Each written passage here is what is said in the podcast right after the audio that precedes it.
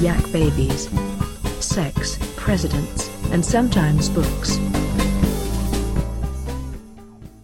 Welcome to Yak Babies, the only podcast on the internet sponsored by Ernie Fernie Journey Attorney. My name is Aaron here, personal pals Brick. I like that one. Thank you. We have Dave. Morning. Uh, yes, good morning to you. Uh, and we have New American Nico, of course. Hello, boys. Hello to you as well. We're back to our book picking ways. Uh, we had a kind of a couple episodes a while back of just kind of going around the table talking about our favorite books in certain categories. We did various centuries, 19th, 20th, 21st. We did short fiction. We're returning to that today to talk about science fiction, which I recently told the personal pals here stands or sci-fi is what's usually called, and they didn't know, but actually that's short for science, fiction. Science fiction stands for sci-fi. Yes, that's right. It's a reverse uh, abbreviation or reverse shortening. So yeah, something it's called SF, which also stands for science fiction. These are just things I learned recently. So we're going to hear from the pals about their favorite sci-fi books. I'm going to start with Nico because Nico I think is Can I ask a little point of clarification here? oh boy, yes. Are we considering dystopian slash post-apocalyptic kind of stuff under this category, or is that something we're gonna, even though it is obviously science fiction, uh, is that something we want to maybe Let's break it out separate? for its own genre because that's not it's not quite sci-fi really. But So it's, we're talking like spa- spacey sci-fi, hmm. spacey futurism sci-fi. yeah, Well, it's an interesting question. Like Tech- what what defines sci-fi for you? tech-driven. Yeah, I would think like either some kind of technology that we don't have, or yeah, like in in a tech. Yeah, I think it's technology. Okay. Technology, Technology. brings questions that we that we don't otherwise ask. I guess that would be my definition. So Slaughterhouse Five would be sci-fi because there's aliens and teleportation, right? Yeah. Uh, but it's not, you know, it's the would fit the standard definition, but probably I think would be kind of sci-fi, right? yeah, I think so. Yeah. Okay. Okay, proceed. Nico, I think that you are probably the biggest aficionado of sci-fi amongst us, so I want to start with you. Okay, uh, I'm gonna look at my Goodreads five star books. So I so I guess first off would be the Wait, hold on, pause, series. pause, pause. Do you go through Goodreads and star books, all the books you've read? Period. Do you go back to your archive and like No, but I like did. books you read when you were like seventh grade, whatever? No, no, no, no. But I did. Wow. I did do it during Chamber Four, and then I basically stopped for like ten years, and then I started again during Okay. COVID. so Okay, gotcha, gotcha. So first would be the Expanse series, which is the longest series that I've finished. I think nine books. Uh, usually, when I get into a series that long, I l- completely lose steam around book four or five and just stop stop reading it, which which has happened to almost every. I think every single fantasy series that's not a trilogy that I've ever tried to read. Uh, but the Expanse series is really good, and that's kind of a like a near future kind of uh or more realistic kind of space opera sci-fi where it's like it's only the solar system that we've colonized. There's no like warp drive. There's a there's like a really good engine that allows us to travel between planets without taking years. But uh but that's it. And it's a TV show, so you know if you don't read books, you can just watch the show. And then a couple others that I read during uh, Chamber Four, back during Chamber Four, Constellation Games by Leonard Richardson was a really, really good sci-fi. The Dream of Perpetual Motion, super weird, very kind of dreamy sci-fi. Roadside Picnic is a classic, classic Russian sci-fi, like where they they made the game Stalker based on on that Well, the movie Stalker and then game. the mi- movie stalker okay and uh yeah it's a it's about this weird quote unquote zone that just kind of appears right Yeah. that they don't know what caused it but it's basically like the leftovers of an alien passing through yeah, yeah so i think that's those are my my highlights yeah good picks for sure, and some deeper cuts. Dave, let's hear from you. But one that comes to mind is a Canticle for Leibowitz. I'm not sure though if that fits the definition that we just talked about. I mean, it's like post-apocalyptic. That was the book I was thinking about when I asked the question. Uh, yeah. But that's right. Talk about it. Does it does it fit though? What what we're like? It feels like maybe because it's post-apocalyptic, kind of slides outside of the. I don't remember like technology wise what happened. So it takes place after a nuclear holocaust, and it's um, if memory serves, it's like a dude who so there's a backlash against you know what led us up to the nuclear war including like books and really i think like just all knowledge so it became like a death sentence if possessed books or even knew how to read or write so in secret there's this dude named leibowitz i don't know if he's a monk or do you remember brick He's a, he was a monk. he was a monk and he shit i, I should have You looked know, at he was like an analog of like you know monks copying illuminated manuscripts through the Dark Ages kind of deal. He Yeah. found, uh, I believe, the thing he found was some sort of science book about nuclear technology. So he what the the the thing he was preserving was the was the, The thing that caused most uh, tab- taboo of uh, forbidden knowledge in the Right. in the post nuclear society. Yeah, yeah. So yeah, I remember it being very good. I don't I don't read a ton of sci-fi, I guess. So um, you know, the pool of candidates is, is pretty small, but that one comes to mind. And then you know, there's got to be like maybe Cat's Cradle. So much of Vonnegut is like at least dips a foot into sci-fi. Cat's Cradle is one of them that comes to mind. The you know the whole world changes because of this particular you know ice nine. It's called this chemical that when it comes into contact with water just freezes everything around it. So that becomes kind of post-apocalyptic as well, but due to a particular piece of technology, I guess, or technology. I don't hmm. know if that even counts Yeah. as technology. It's like a So Did he get that idea from Demolition Man? yes. Yeah. Classic. retroactive inspiration. Yeah. Ripping off Sylvester Stallone again. He did a set visit and then traveled back in time to get himself the idea for and then went Cradle. back in time. Yeah, that's- Slaughterhouse Five is is uh, nonfiction. Yeah, right.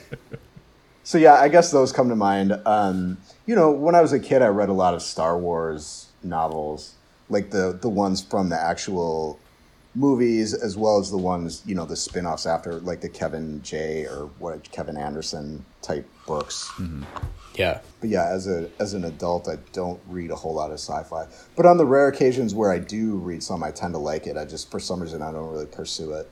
Yeah, it's interesting. It's a genre that I like too, but I don't read it consistently outside of comics. You know, I read a lot of sci-fi in comic form, obviously. Mm. Yeah. um, Yeah. but not very often in like prose or novel form or even short story form, really. It seems like Uh, you yeah, would. Splinter the Mind. Yeah, sorry. It seems like you would like sci-fi, Aaron, because it would be like natural fit. Because it's like, I mean, they frequently have the kind of the wildest premises. Yeah, totally. And like, I mean, well, I'll get to mine in a second, but one of my picks I told you about before, and I was trying to avoid talking about it again because I talked about it so many times in this podcast. is one of my favorite books of all time. Yeah, So it's surprising that I that I don't go back to the well as often. yeah, So I should change that. But first, Brick. Yeah, sci- maybe I'm similar. Sci-fi, like fantasy, is like something that really appeals to me in, in movies and shows and games and comics, but I have a hard time hmm. reading it. Not as hard. I don't bounce off it as much as I bounce off fantasy. I have to really work to get more than a couple chapters into a fantasy book. Sci-fi can often hook me a little better. One of my favorite books as a kid that I still like very much, despite you know its problematic stuff, is Ender's Game. But uh, we've talked about that enough, so we'll skip it. So I came up with a few. One is Dune. I don't, you know, the the sort of space fantasy stuff is probably not the sci-fi I, I typically go to. I probably more prefer the the more like future future techno stuff. But uh, Dune, I, I read I don't know maybe ten years ago, and I really liked it. And I read the second one, and it was also very good. Um, really liked the the David Lynch movie, even though people It great. it.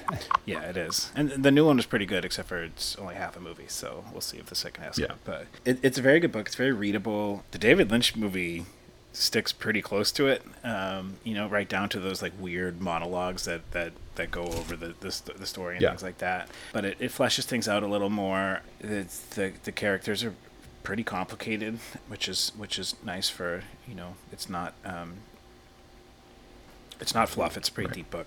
And then another one I picked, which is one I read years ago uh, that I really liked, which is like kind of in that golden age. There, it's from the '50s. It's an Arthur C. Clarke book called *The City and the Stars*, um, which I which I very much liked. I should read it again. Actually, it's about this city. The world's ending, or, or something, or there's a plague. I, I can't remember exactly. And the the city surrounds itself with this big they build this giant dome, and then the book takes place over the course of like a million years, and it follows this city through like, you know, you know that scene in uh, Futurama when they uh, when they show like that like super fast uh, 1000 years of the world dying and coming back like four times. It's like that Yeah. the book. Uh, so i don't remember the actual plot of the book at all but i remember the the aesthetics and the and the setting of it very well.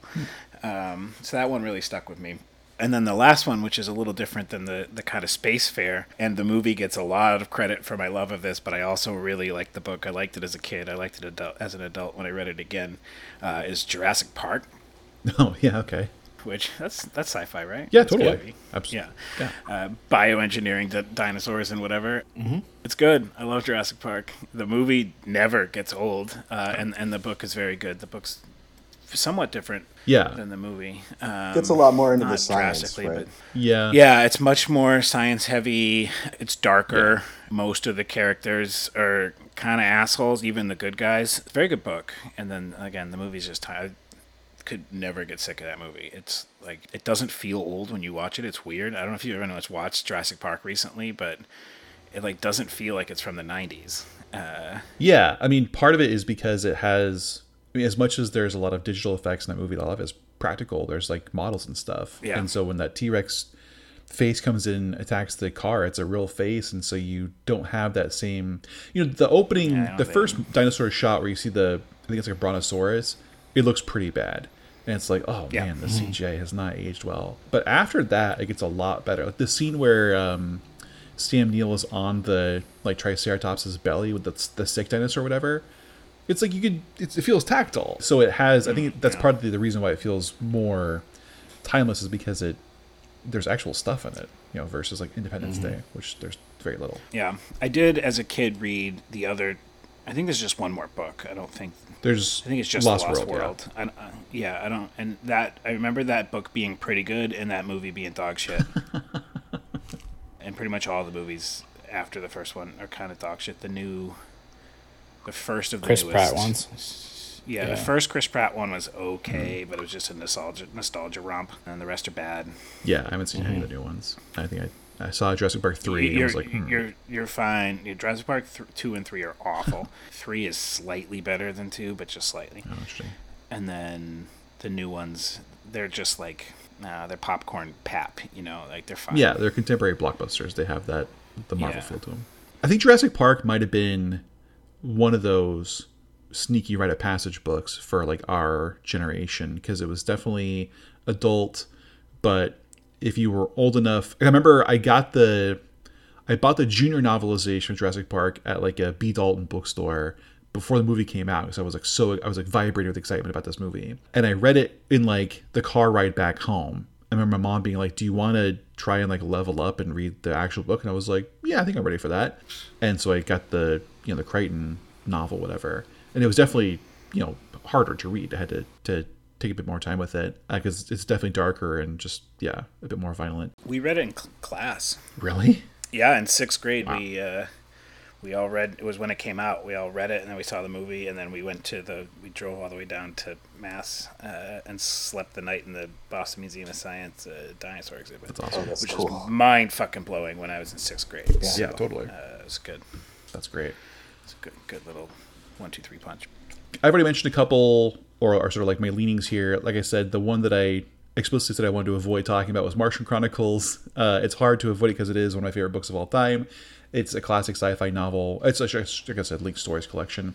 I think you even mentioned it in our short story discussion too. I just love that book so much. So I'm trying to think of others. Um, a lot of them would be, you know, in the graphic novel or comic realm but we have a separate episode for that, so I'll save those two. One that I was reminded of when Nico was talking was Solaris by Stanislaw Lem. Great Polish sci-fi writer, and probably his most famous work is Solaris. I like it a lot. The movie is great too. It's an Andrei Tarkovsky movie.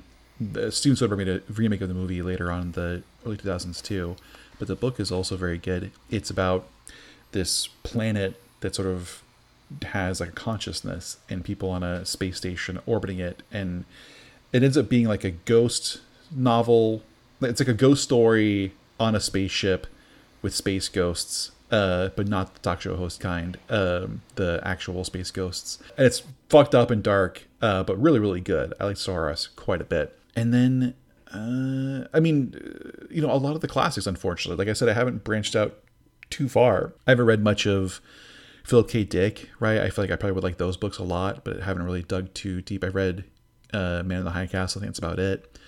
Maybe some short stories. I, I tried a few times to read The Android's Dream of Electric Yeah. Sheep, and I could never, could never like yeah, it. never clicked in. Yeah, I read lots of Bradbury, uh, and I like all that. You know, 1984, I think, is an amazing book. We discussed that controversially before. So yeah, I don't have a lot of deep cuts. Mine are pretty basic. I'm a basic bitch, but that's okay.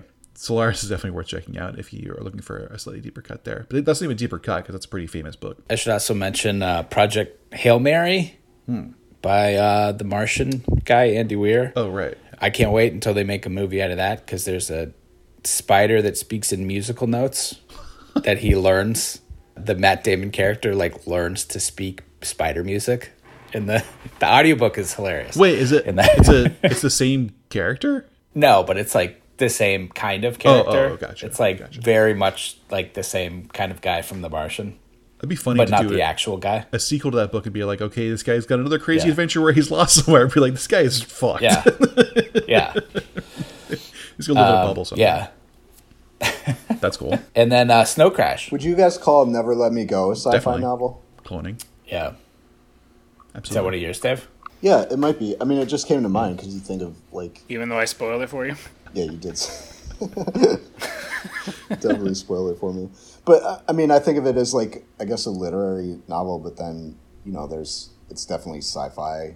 You know, it wouldn't be shelved in sci-fi, but Yeah, that's what I was thinking. Yeah, probably more of a it's got the crossover. elements, right? Yeah, that's what I was thinking when when Davey asked about what's counts as sci-fi, and also that you it's not your first choice. I think that one of the reasons why is that if I go to a bookstore like a half price or even like Booksmith or whatever, I'm going to the fiction section to look for books. I'm not going to the sci-fi section, and there's like a a built-in prejudice or bias where it's like, well, the sci-fi books are like long series. They're sort of like they're Star Trek novels, they're Star Wars novels, they're that kind of stuff, whatever. And if I'm if I want to read sci-fi, I'm going to read literary sci-fi. But I have to, I think, adjust that that pattern and sort of get over that prejudice and start trying to some new stuff. Yeah. Um, but yeah, yeah, like stuff like Never Let Me Go. I think even probably Martian Chronicles will be housed in fiction and not in the sci-fi section, probably. Huh. Yeah. Yeah, the problem I think the problem with bookstore sci-fi is like a lot of the commercial shit is just bad. It's like, you know, fucking Star Wars. Same with horror like, too. Like going to the horror section of bookstores, like, ugh, I don't want to read any of this dog shit. Mm, yeah. I need like mass market paperback and no, I don't yeah. Yeah, and just lots of Too cookie cutter. things that look like they belong on Wattpad and and maybe not on a bookshelf. Yeah. maybe if that's not too rude to say. Uh, well, listeners, tell us your what are we missing? Educate uh, Dave and I as sci-fi luddites here. What should we be reading or paying attention to? Give us some recommendations. You can email us those recommendations at yakbabiespodcast at gmail.com. You can also go tell us on Patreon, patreon.com slash yakbabies, where we have our bonus podcast housed. You can get there for $1 a month. That's all we're asking to get access to our bonus content. We're all kinds of fun is happening there. There's there's games and broadway conversations, and we're breaking down real serious topics like candy and jokes. There's also a whole sub series of snack babies where we're talking about the real interesting snacks that are out there. It's just a lot of fun. So check that out, and you can message us there too with your ideas and recommendations. And then, of course, we have some merch. tinyurl.com slash yakbabies, where we have merchandise designed by Brick, t-shirts, posters, I assume underwear, mugs, all kinds of stuff there. Probably stickers, I bet. So go check it out and see what kind of hilarious jokes you want to wear on your chest with pride. Until then, yak babies, yakking off. The Yak Babies would like to thank all the loyal listeners, and especially their patrons, both past and present, including Michael, Bonnie, Sebastian, David, Roger, Kathleen, Bailey, Andrew, Gilbert, and William Howard Taft.